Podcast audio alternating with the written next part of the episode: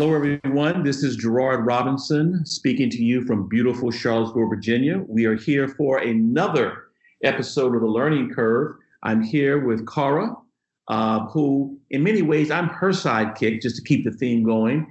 So glad to have you on board and to allow me to spend time with you every week. You know, you're welcome. Thank you're you. welcome. I'm gonna tell you. I say my kids and my husband all the time, mm-hmm, you're welcome. No, Gerard, listen, it's National School Choice Week. I don't know. uh, Do you feel as busy as I do, National School Choice Week? We don't I, we don't have a choice not to be busy this week, given what I do. I look forward to it every year. Uh, as you know, I've recently moved and my yellow scarf is packed on box. But I've got two of them. doing on Zoom? Are you faking it? Uh, no, I'm just not wearing it. Oh, Gerard. Yes. Shh. Don't At let the National School Choice because Week I people hear you worn that yellow scarf. I think I'm giving uh, one year off uh, not to do it. But I'm celebrating because, of course, I posted an op-ed to talk about the great things of School Choice Week, which is January 25th to the 29th. It's to really celebrate public and private choice, whether it's the 4,340 magnet schools in the country that actually educate one out of every 15 uh, students enrolled in public schools, whether it's the 3.3 million students in our charter schools. And just think when this started back in uh, 2010, initially with support from the Gleason Family Foundation with a kickoff the following year, you know, we didn't have 44 states in the District of Columbia. So we've made some great progress. And thanks to the work that, you know, your organization, Excel in Ed, and the work of Pioneer Institute, we now have 26 states, DC, and Puerto Rico that operate 55 publicly supported scholarship programs serving approximately 500,000 students, which we could double, in fact, if we had more seats and laws that would open them up. But that is another story. Right. But excitingly, a lot of lot of legislation pending. I mean, boy oh boy. Uh, I think uh, legislators in a lot of states are finally getting the message from parents that they need more options. So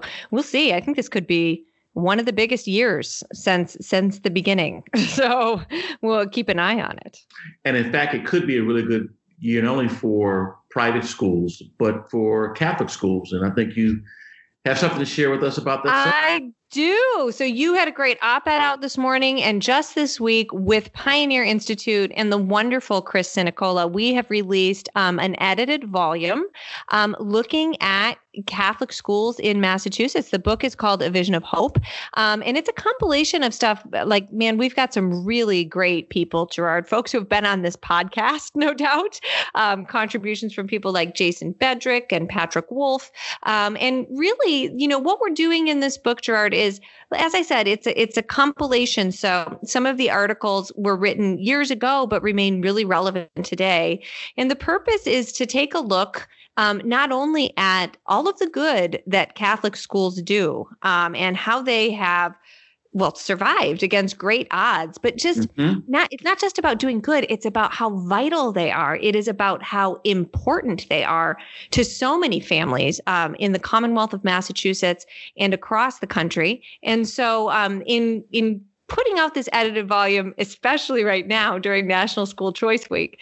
Um, and next week i think is national catholic schools week. There's so many ncsws gerard. I, sometimes i get confused but all of them important. Um, in doing this at this time, we really hope to highlight this issue because it's such an important one. I mean, here we are. Catholic schools have, you know, over 120 Catholic schools, mostly in urban centers, mostly serving um, children who can't afford to pay tuition. Those are the schools that have been closing. So um, at this time, we're writing this book to pressure states, yes, like Massachusetts, to um, follow the lead of the you know more than half of states across this country have recognized that educational opportunity matters and that needs to include um, tuition-based schools including catholic schools so we have an opportunity and our guest today is going to talk about that opportunity uh, but it's time for for states that haven't done it yet to really get the ball rolling on this Look forward to reading it. So, cover my- to cover you will Of right course. And given the fact that I've written about Catholic education and have a scholarship named after my teacher, and no one asked me to write, but hey, that's just a side note uh, on that piece.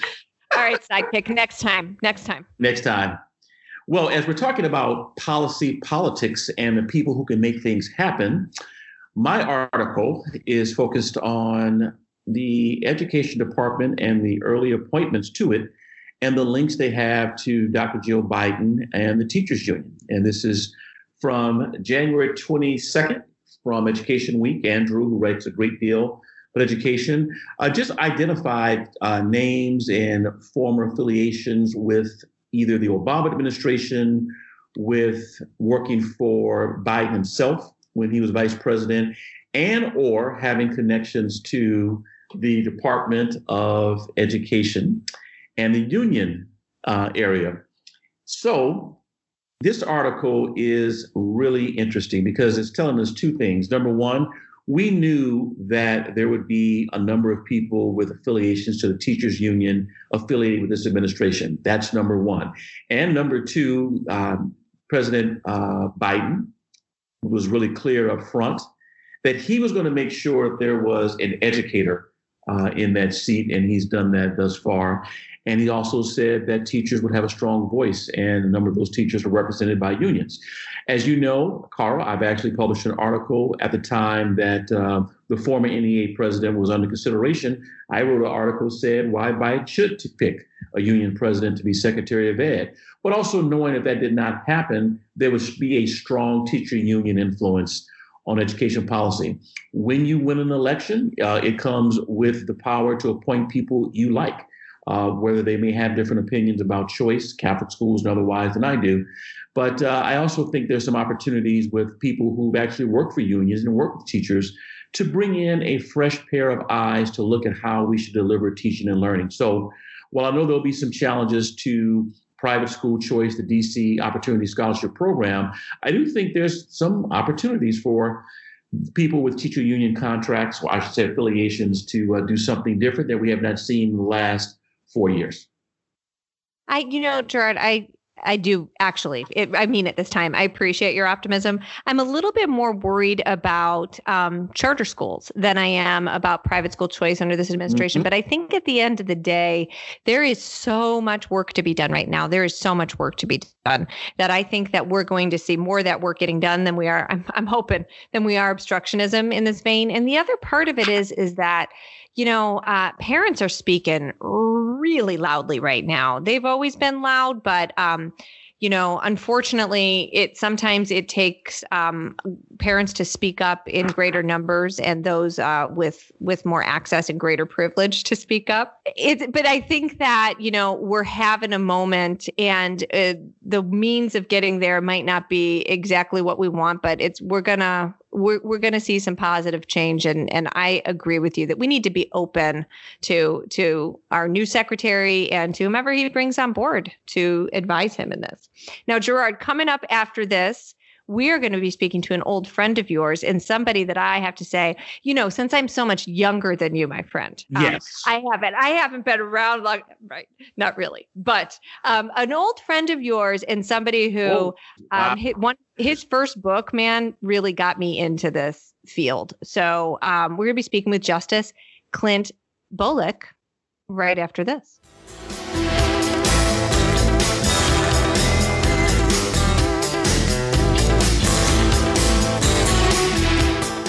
Learning Curve listeners, we are back with Justice Clint Bolick. He serves on the Arizona Supreme Court and previously was the vice president for litigation at the Goldwater Institute.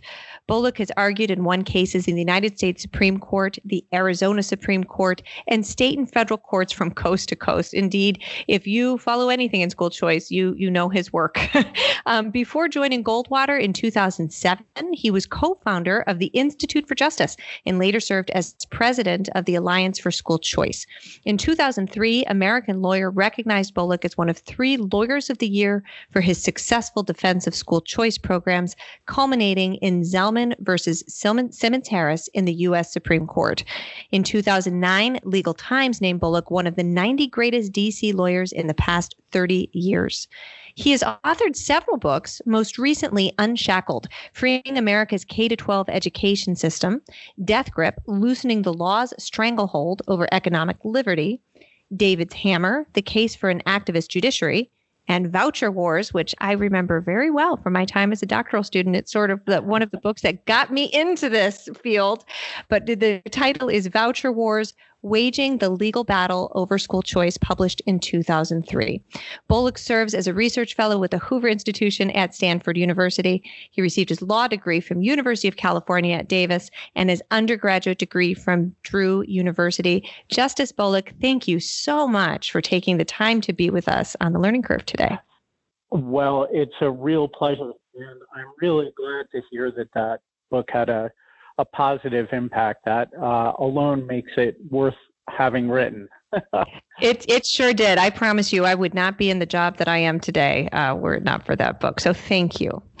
Um, and we, you know, so many of our listeners are are um, interested in school choice, advocates of school choice. Maybe, maybe some are not, but but um, certainly it's a topic that we talk about so much on the learning curve. And you know, many people know you through your work with IJ, these just seminal cases that have changed the game for parents um, as they seek different, um, sometimes better educational opportunities for their for their children. Um, so you um, were with IJ for a long time, a founder, and the Goldwater Institute doing strong work around school choice. But in 2016, you were appointed to the Arizona Supreme Court. Um, so we're really curious to know what it's like serving as a Supreme Court justice, the kinds of cases that you see, and how that prior work with IJ and Goldwater shaped your understanding of, of the work that you do today. Wow, that's that's an excellent question. Um, I had certainly never aspired to be a judge, and in fact, when you become a public interest lawyer, you really have to um, be willing to give up any um, uh, ambition that you might have had to ever be a judge. And the main reason is that you take on controversial cases, you challenge powerful uh, adversaries, and that doesn't normally make for um, for becoming a judge.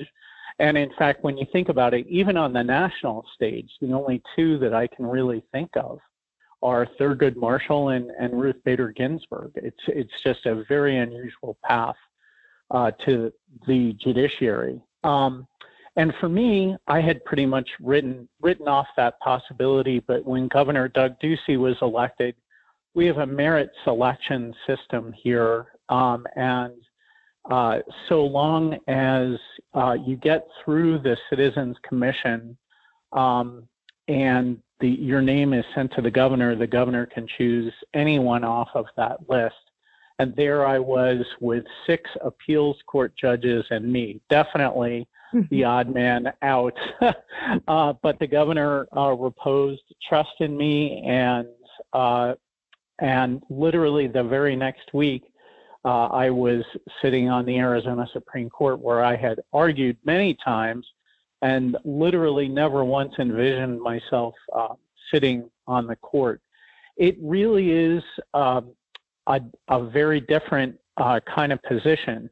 Um, but the learning curve, in many regards, was not quite as steep as I thought it was going to be.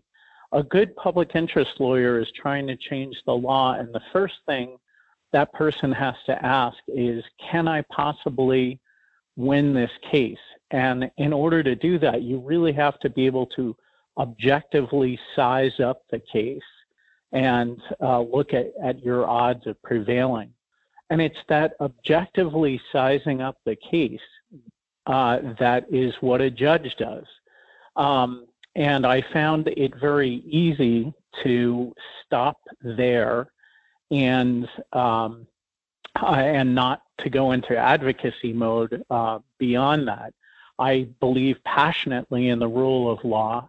That means, as as Justice uh, Justice uh, Gorsuch said during his confirmation hearings, a, a, judge who believes in the rule of law will often disagree with his or her decisions mm-hmm. from a policy basis, and and he has proven painfully correct mm-hmm. in that mm-hmm. regard. Mm-hmm. um, but it's um, but it's really been a blast. My colleagues are just so uh, uh, so amazing. The one thing um, that I, I feel like I've been able to contribute to the court is that unlike the U.S. Supreme Court, where everyone on that court practiced constitutional law in some fashion um, before joining the court, it's very unusual for a state Supreme Court justice to have constitutional expertise. And uh, when I joined the court, I was one of two who had uh, significant constitutional expertise before joining the court, and now I'm I'm really the only one who has that kind of background. So, um, I uh, that's that's un- unsurprisingly my my personal niche, and uh, it's it's really been a blast. The one one last thing I will say is that my wife is a legislator, and there's not a single day that goes by where she does not exchange some sort of crossword with with one of her colleagues. And for me, it's exactly the opposite. I, in five years, I have not exchanged a single crossword with any of my colleagues. It's just so so nice to be in an environment where uh, seven capable people are are trying to reach the correct answer, and uh, you are allowed to dissent. Uh, and I take advantage of that uh, opportunity very, very frequently. that it's really amazing to think that um, as a as the Supreme Court justice, you would be in a position where somehow your your blood pressure is a little bit lower than it might have been previous times in your yeah. career because you're not at, at, odds with people. I think that would feel very counterintuitive to many of our listeners. Um, I want to talk a little bit about your your latest book with Kate Hardiman, and the title of it's great. It's Unshackled: Freeing America's K to 12 Education System. And boy, um, man, has 2020 shown a light on not only how much we need to unshackle the system, but uh, but some states are are moving to follow your home state Arizona's lead and do just that. But but in this book, um, you outline the country's this country's struggle. I mean, we struggle more than some other countries do um, with this like outdated approach to K to 12 education. Could you tell us a little bit about your main arguments in the book and and sure. maybe some and, takeaways for lawmakers? And and thank thank you so much for uh, giving me the chance to do that. This book is brand new this month, and um, w- you're right. The timing could not be better. I, I refer to to COVID as our Katrina moment, just as the New Orleans public schools after the uh, Hurricane Katrina literally started from scratch. Um, and really improved. I think that we have the opportunity to to do that right now. And um, not only are our legislatures and policymakers uh, considering significant changes, um, but parents themselves are acting on their own initiative to not only take advantage of whatever choices they might have, but create new choices. Um, and unfortunately, that that latter category is limited to uh, parents with the affluence um, uh, to create their own resources. Um, but I, I think that that uh, Americans probably hold our school system in the lowest regard that they that they ever have, and it, it was certainly bad um, before uh, the pandemic. Um, uh, we tried to to bring a lot of statistics to bear and, and to really put things in perspective. African American students in, in our country score at the same level on international tests as students from Kazakhstan and Albania. This is not what Brown versus Board of Education was all about. We are, uh, you know, the, the, the situation could not be more urgent and now, after lo- losing so much time during the pandemic, and uh, uh, kids, especially low income kids, um, falling further and further behind, I'm really hoping that um, uh, that policymakers and parents will uh, will really move forward. Um, ultimately, the book is not just about school choice, though we certainly advocate that, and particularly education savings accounts that will allow families um, to choose the best education for their children, not just uh, private schools, but a whole range of educational options, including distance learning, buying services from public schools, and that and that sort of thing, tutors, uh, computer software, etc. But also uh, a, a dramatic decentralization and deregulation of the public system. If we've seen one thing during the pandemic, it's that our school system is incredibly inflexible. And uh, we think that power should be devolved in education to the level of the school. The school should be able to hire and fire its teachers.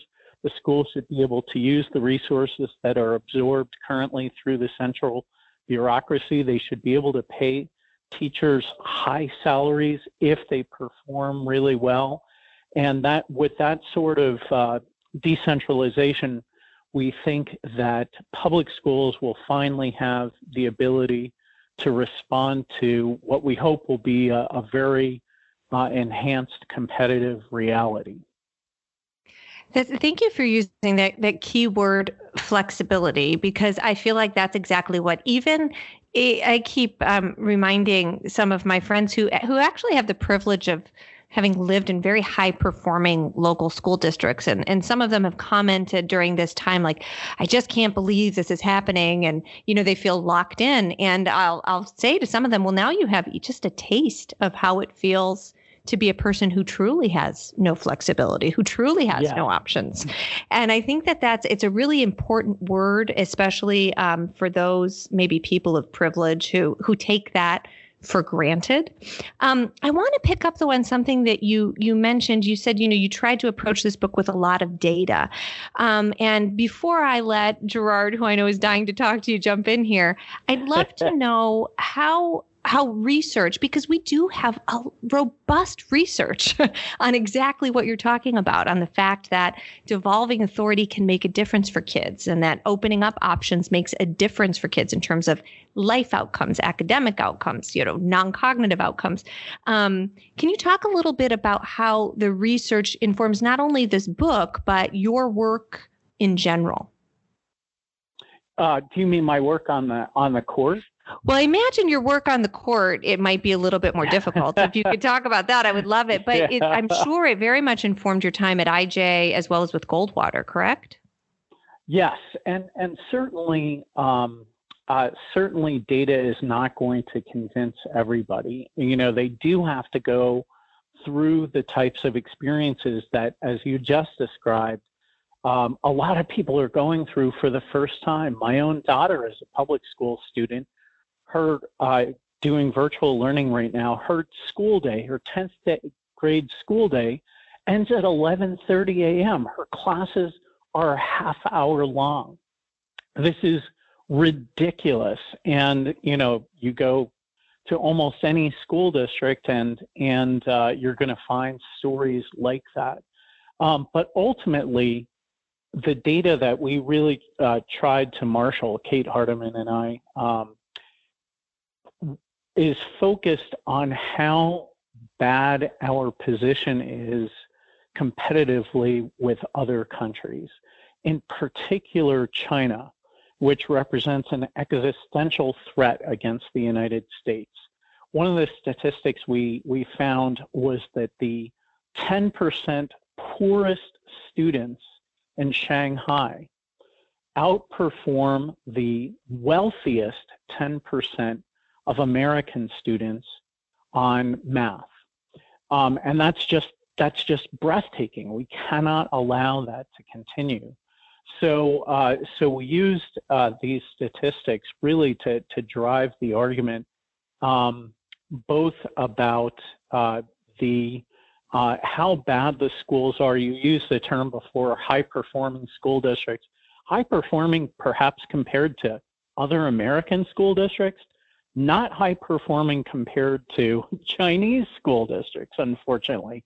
We don't have a single school district in the United States that compares favorably to, to most Chinese school districts. So, just really illustrating the gravity of the problem and the urgency of the problem. If we can, if we can get that point across, and, and the pandemic is helping us get that point across, uh, then perhaps um, people who have been resistant to change will will uh, will become advocates for change. Justice Bolick, it's so good to hear your voice and so good to call you Justice Bolick. it is so great to be with you, my friend. I want the listeners to put in perspective just how long um, the Justice and I have worked together, sometimes in person, sometimes virtually. So in 1992, uh, I'm working at the Marcus Garvey School in Los Angeles, California. Um, a year earlier, I meet a guy named Kevin Teasley who comes to our school to talk about a, uh, a voucher amendment. And then there are two other people in the 1992 three realm uh, who played a role in helping me think about what vouchers look like and what it meant for real students. Uh, one was Jim Blew, who was doing some work in the LA area, and the other one was uh, Clint Bolick, uh, who was in, the, I believe, an LA Times article, I believe it was 92, maybe 93, talking about the importance of this amendment and school choice. And what was so important to me is that I had just lost one of my best students who could have benefited from a voucher. Her mom and dad chose to be a one income household, and things changed. That was in the early 90s. 2004, uh, the Justice and I are on a panel discussion at Cato Institute with Dr. Howard Fuller and Secretary Rod Page, talking about Brown v. Board of Education and what does school choice look like. We would then later spend together, some time together in the uh, late 2000s when I was uh, working at BAEO, the Black Alliance for Educational Options. He was leading what is today the American Federation of Children. And today we're on a phone call. He's a secretary, and I'm uh, Cara's sidekick. So at least one of us has moved up in life. well, we'll leave that one, Gerard. I'll talk to you later.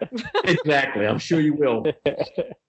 But it's really good to put all that in perspective because for those of you who may not know Justice Bolick, not only is he bringing a breath of scholarship, constitutional history to the position, but I saw him on the ground working with lawmakers, talking to families, doing the real work. So he's doing head and heart. And glad to have you here, which is a good way for me to segue into my first question. So, in the wake of the Supreme Court's landmark decision in Espinoza, as well as results from the 2020 election, those at the national and state levels who support the status quo in K 12 who oppose private school choice, they're likely to be pretty active across the country this year, uh, and possibly for the next two for sure. What are some of the possible legal, bureaucratic, and educational outcomes of the Espinoza ruling that we should think about?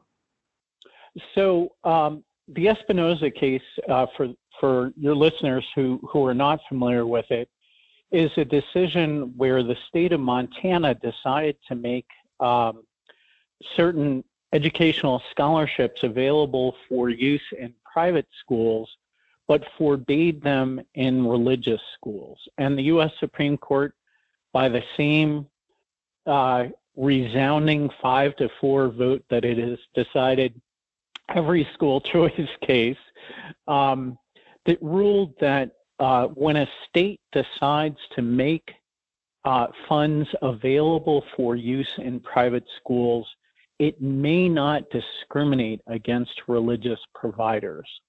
And that's, that's really uh, significant because many states uh, make opportunities available uh, for, for kids in, in private schools.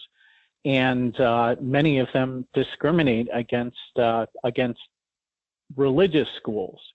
Um, and under the U.S. Constitution now, uh, that is no longer permissible as a result of the Espinoza decision.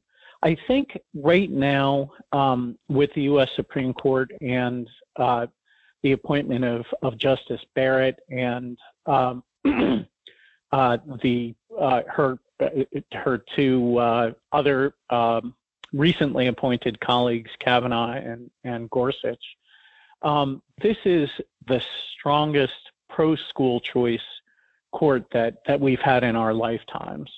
Um, and so what I what I would simply say is that the legal terrain is no longer at the national level an obstacle uh, to school choice and to education reform, but rather permits a greater range of of uh, of such opportunities um, than ever before, and it still remains though for uh, advocates to take advantage of that opportunity and to uh, to pass legislation in their own states. And I know that the realm of the possibility is far more limited, for example, in Massachusetts uh, than it is in Arizona or uh, or Florida. Um, and in fact, there seems to be a pretty high correlation between states that need choice opportunities the most and are most resistant to choice opportunities. But um, uh, but certainly the, the legal obstacles that, that faced us when we began uh, this journey in Milwaukee in 1990 um, are no longer so daunting. And, um, uh, and impediments at the state level, such as constitutional provisions uh, that were interpreted to prohibit uh, support for um, students attending religious schools, they, they no longer can be used in a, a discriminatory manner. So um, now is the time for uh, for for people to, to consider all sorts of of, of options, and uh, uh, the odds of them being struck down, I think, are are far less than ever before. and that shows tremendous growth and change going back to when you were doing the early work in Milwaukee um, in the early 1990s. So that's a K 12 question. Let's bring in a higher education perspective and link it to this conversation. So, in America's decentralized and choice driven higher education system, which is still the envy of the world, states and the federal government support the goal of achieving an educated citizenry through scholarships and loans, whether the student goes to Notre Dame, Yeshiva, BYU, or to a public college university. What does religion and schooling, or better yet, why does religion and schooling remain such a third rail issue in the K 12 system in ways we don't see it with higher ed? Well, first, Gerard, I, I really appreciate your juxtaposition of our higher education system with our, our K 12 system. It's just head spinning that what we accept and what we demand at the post secondary level, uh, which is complete freedom of choice, um, and uh, that funding will follow the student, um, is exactly what we are so resistant to at the K 12 system. And the results are just astoundingly different as, as a result of that.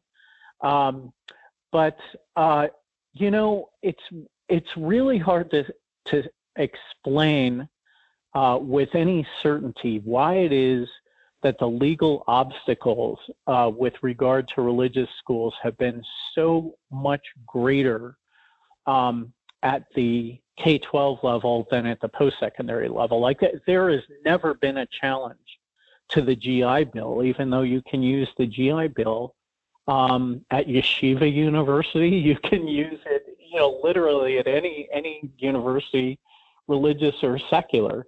Um, and uh, yet there's just been tremendous consternation, uh, as you described it, a, a third rail in the K-12 area.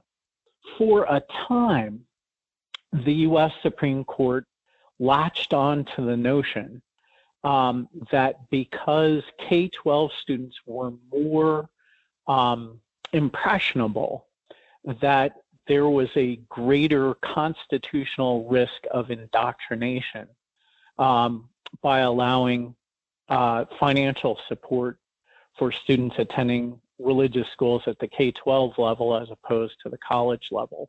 But that really dissipated over time. And now, um, the, the, the justices who, who oppose um, uh, assistance for students in attending religious schools at the K-12 system, they they literally ignore the college example these days because it's it's simply a, um, a criticism that they uh, they cannot answer. I remember when Justice Breyer in the Zelman case that uh, that upheld school vouchers in in 2002, um, he he argued that uh, uh, um, that if we had uh, a voucher program, it would lead to religious strife uh, of the level that we saw in Northern Ireland and, and Bosnia. Um, but we've had this type of system at the college level for for pretty much ever, and we've never seen that that uh, uh, that anything uh, approaching that that level of of uh, confrontation or division. Um, and in fact, the greater individual autonomy you allow, the less likely you are to have that sort of division. It's amazing the intellectual and sometimes community fear based tactics that people use. Now, of course, I'm not saying the justice said that to create fear or consternation, but I remember working on a two year fellowship in Milwaukee um, at a point where we had to lift the cap that was placed on the voucher. And just to read what the opponents had to say, of course, some of it was a racial Armageddon will take place or would have fights in the street.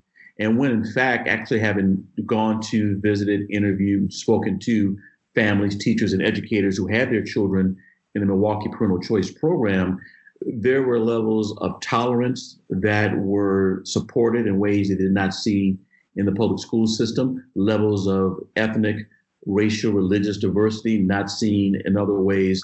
And in some ways, families found themselves working across lines because of the choice program. And so we often hear that. I even heard it after Zelman. So I'm so glad you made that distinction. I'd like to just end with another question. And this is one that's more, let's say, reflective. We now have a generation of reformers in the private school choice movement in particular who will grab a hold of your wonderful book and the others that you've written and get an idea of what it was like to use the courts as a mechanism, uh, one of many, to bring in really good reform. But a number of them grew up only seeing the legislative branch as the way to go to make change. Surely there's some reasons for having a small footprint for the court.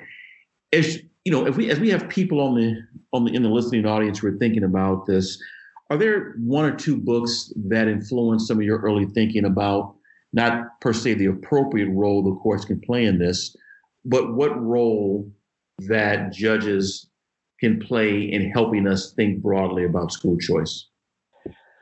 Well, um, not not really in particular. In fact, um, when when I started out, of course, in, in my legal career, there were no school choice programs. um, and so there there wasn't a lot of writing on on the subject, but there were um, two liberal law professors at the University of Berkeley that were highly influential in my thinking, and their names were uh, Jack Coons and Stephen Sugarman, and they argued that the left had made a spectacular um, uh, a spectacular mistake in pursuing forced busing, which was the, the dominant uh, remedial strategy at the time, um, as a way to uh, vindicate the rights secured by Brown versus Board of Education, and instead that a voucher remedy uh, would be more appropriate. Um, and be, th- that would allow uh, black children uh, and their families to pursue whatever educational opportunities they desired. And that would also put them on a true level playing field with white families. And that book was was extremely influential to me. You know, certainly on the policy side, uh, Milton Friedman was was my my intellectual lodestar. Um, but on the legal side, that made me uh, think that there might be uh, some serious action that uh, there, or uh, uh, an approach that could be taken. And in fact, I set out to be a, a school teacher and ended up becoming a lawyer. Um, for precisely that reason. I, I, felt that the, the chance for systemic change through the courts was uh, was greater than um, doing it one student at a time. I have to tell you that I have some real optimism in this regard, and uh, you know I still speak on this topic a fair amount at law schools, and every time I do, at least one student in the audience uh, was a Teach for America student.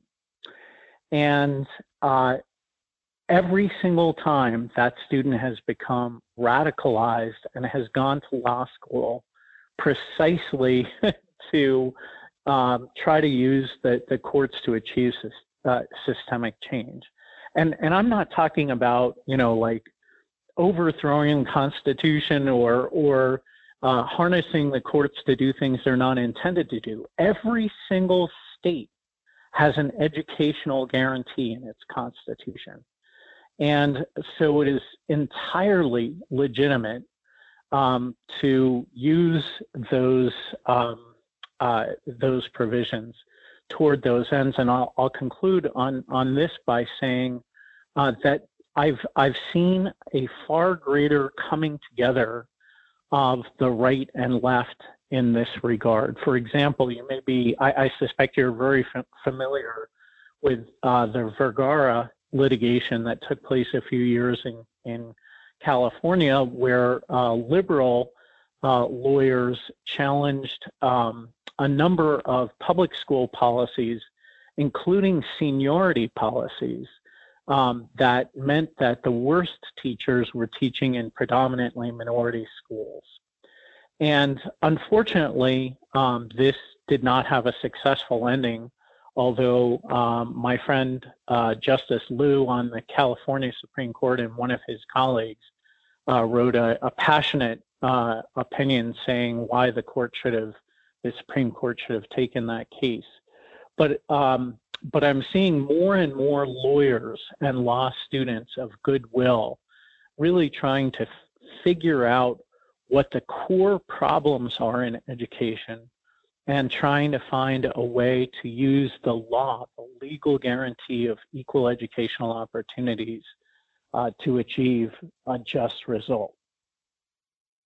Well, Justice Bolick, uh, Cara and I thank you for joining us today. You provided some very good wisdom, uh, good stats for us to look at. I'm glad you brought in the international con- uh, context because, as we know, students in Virginia aren't competing just with students in California. We're competing with students all over the world. Thank you so much for what you do. Please, those who are listening, uh, purchase his book as well as the others. And uh, we look forward to having you on board at another time. It's been such a pleasure to be with you. Good luck in all of your work. Thank you. Thank you.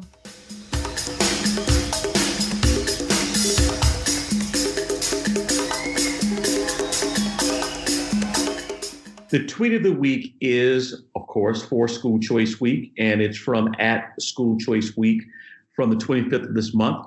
It says, directly after our kickoff event, an annual hashtag School Choice Meetup will commence. Anyone can join the conversation by using the hashtag School Choice. If you're in need of inspiration, feel free to check out other examples of what you can post to our website. And I recommend you do so because there's over 33,000 celebrations across the country. And again, happy School Choice Week. Happy School Choice Week. And Gerard, when you tweet during the School Choice Week, you're going to tag me on Twitter, right? I will do so. Yeah. Okay. Because you're getting me in trouble. That's all I'm saying. Gerard, next week we're going to be speaking with the with Tom Carroll, who is the superintendent of the Archdiocese of Boston Catholic Schools. And of course, this is great timing. What with the new book at all that I mentioned at the outset of the show. But really excited to have Superintendent Carroll on, and I think he's going to have a lot to say about. Um, you know what Catholic schools, especially here in Boston, which um, is home to a lot of Catholic schools, or always has been. Um, what he has to say about how the pandemic has affected his schools, his teachers, his students, and forward. So we're looking forward to that. Until next week, I will be I'll be looking for your tweets and um, and certainly tagging you in mine, my friend. We'll do so until we tag team again. Have a good one.